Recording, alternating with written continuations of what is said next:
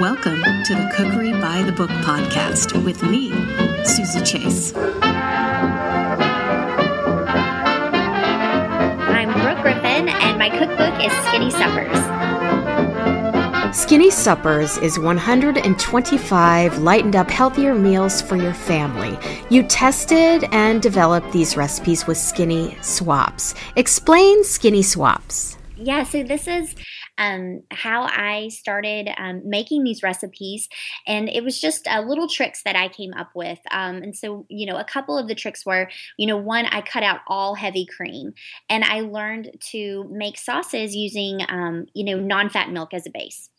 The other, um, another skinny swap is I do often in the recipes is I actually um, swap out mayo for non-fat Greek yogurt pretty often and regularly um, when I'm cooking. I also love to use real butter and extra virgin olive oil, um, and actually even cheese. But I've just learned to um, use less of those, and I've found that um, you can really have good flavor and good tasting recipes without having to use so much.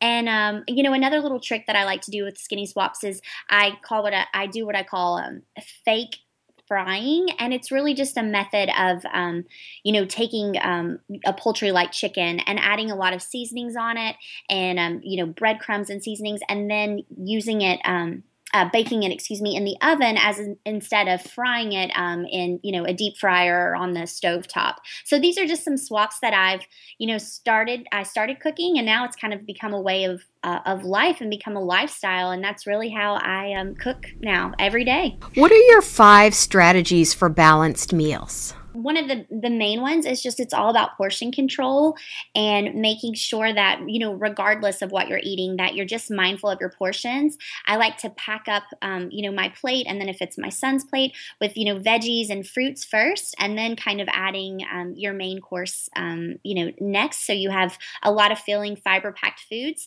so you can eat a lot but you're eating a lot of of, of the right things.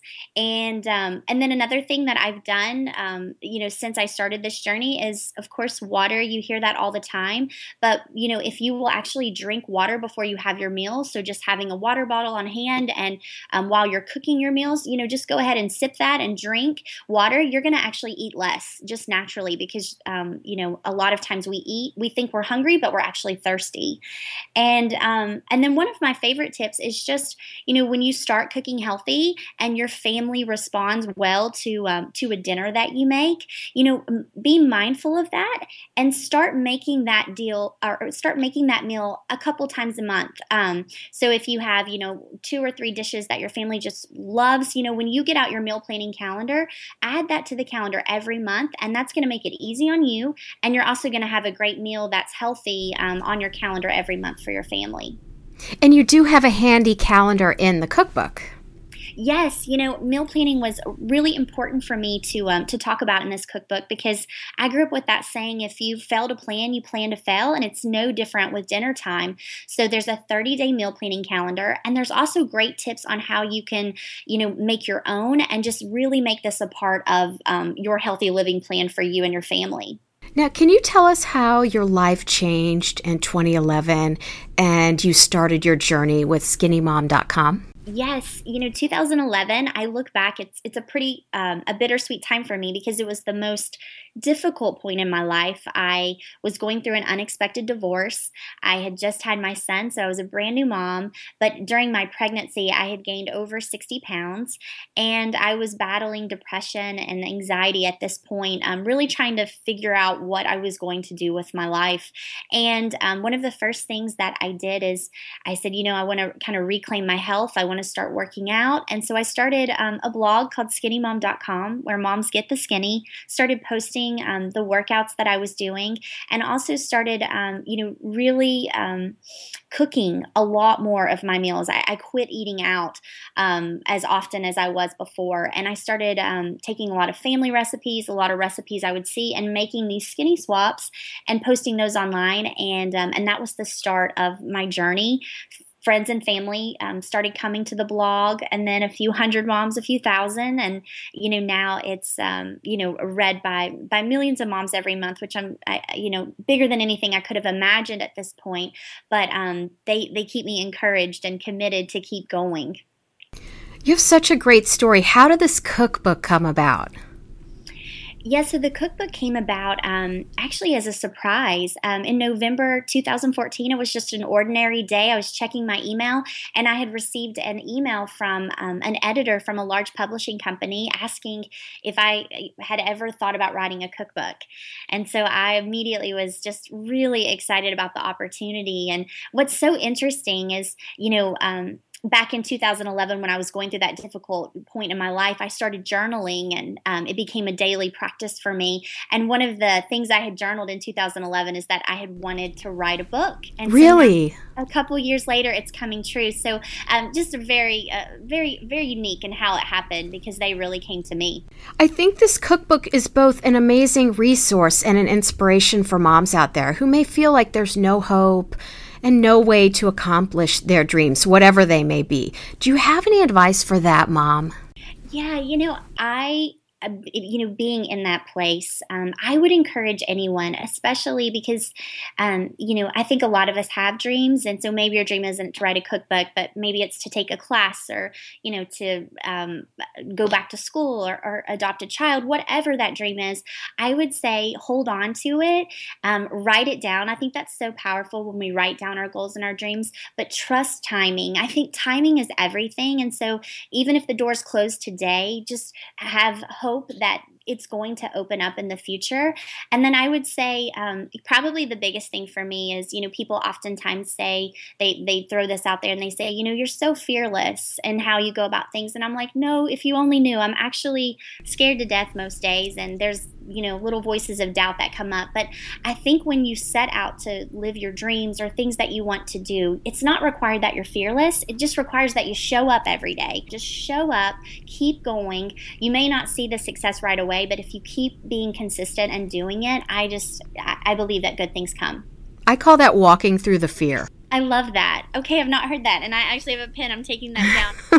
Don't walking through the fear. Yeah yeah. Because you always get to the other side. Nothing's permanent. Absolutely. And yeah, the fear, I think, is what holds so many people back. You have a motto never eat a bad meal twice. What does that mean to you? Yeah. So this motto, um, you know, came about during that time because I think, you know, when you, you, you talk about um, dieting or changing your lifestyle, um, you know, there's a lot of fad diets out there. There's a lot of, you know, lose it quick type things. But I think um, when it comes down to it, having the attitude attitude that it's not going to be all or nothing and that making it a lifestyle. So for me, I had to give up on saying, okay, if I ate bad today, I'll start tomorrow. Or worse, I would sometimes say, I'll start next week because I like to start on Sunday. And so once I started repeating that and getting that in my head, it allowed me to forgive myself. We're all going to want to enjoy food. It's all about balance. And so I would, you know, if I had, if I ate great for breakfast and then, you know, maybe, you know, we had cupcakes at the office and I wanted to enjoy that, I just made sure to eat, you know, a healthy dinner. And so once you start doing that regularly, it becomes your lifestyle and you'll be so surprised at how healthy you are eating over time. What is the one kitchen tool that you can't live without? I have to cheat and say two. So I have to have my slow cooker and I also have to have this spiralizer, the spiralizer that I have. And I bought her book and I try to spiralize everything these days. now, what exactly is spiralizing? Take vegetables, so think potatoes and beets and zucchini, and it will actually make them into zoodle type shapes. So you can use those as bases for, I swap it out for pasta. Um, oftentimes I'll use zucchini in place of um, whole wheat pasta when I spiralize it. So it's really fun. Your kids will like it. Um, yeah, that I would say that that's kind of the hot tool in my kitchen right now.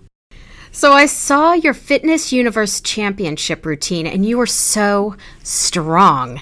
How do you stay strong without bulking up in terms of nutrition and fitness? Well, thanks for watching that video. I look at it sometimes and I'm like, wow, you did that back then. But um, so, um, you know, what I think it's all about, for me at least, is um, I'm very big on functional fitness. And so I love to do moves with my own body weight. So a lot of push ups, a lot of burpees and squats.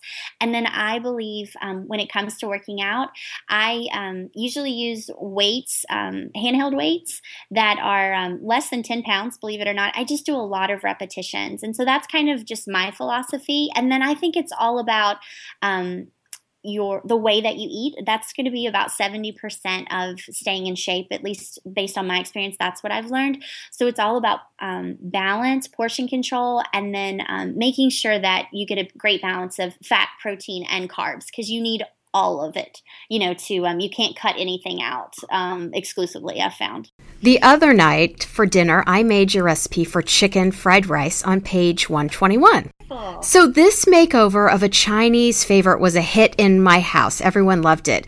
And I noticed that the recipe didn't call for any salt or pepper. And I'm a huge salt and pepper fan. But it turned out to be so flavorful, even without adding salt or pepper. That's very encouraging to hear, Suzy. Oyster sauce naturally has a lot of sodium. And so that's one reason I didn't add salt to this dish because that was already so salty. Um, and so that's encouraging to hear that you didn't think that you needed to add anything, that it had really good flavor. Where can we find you on the web? So you can definitely find more information at skinnymom.com or um, on all the social accounts at skinnymom. Um, and then on Instagram, I'm also on Instagram at Brooke J. Griffin. Thanks, Brooke, for coming on Cookery by the Book podcast. Thank you so much, Suzy.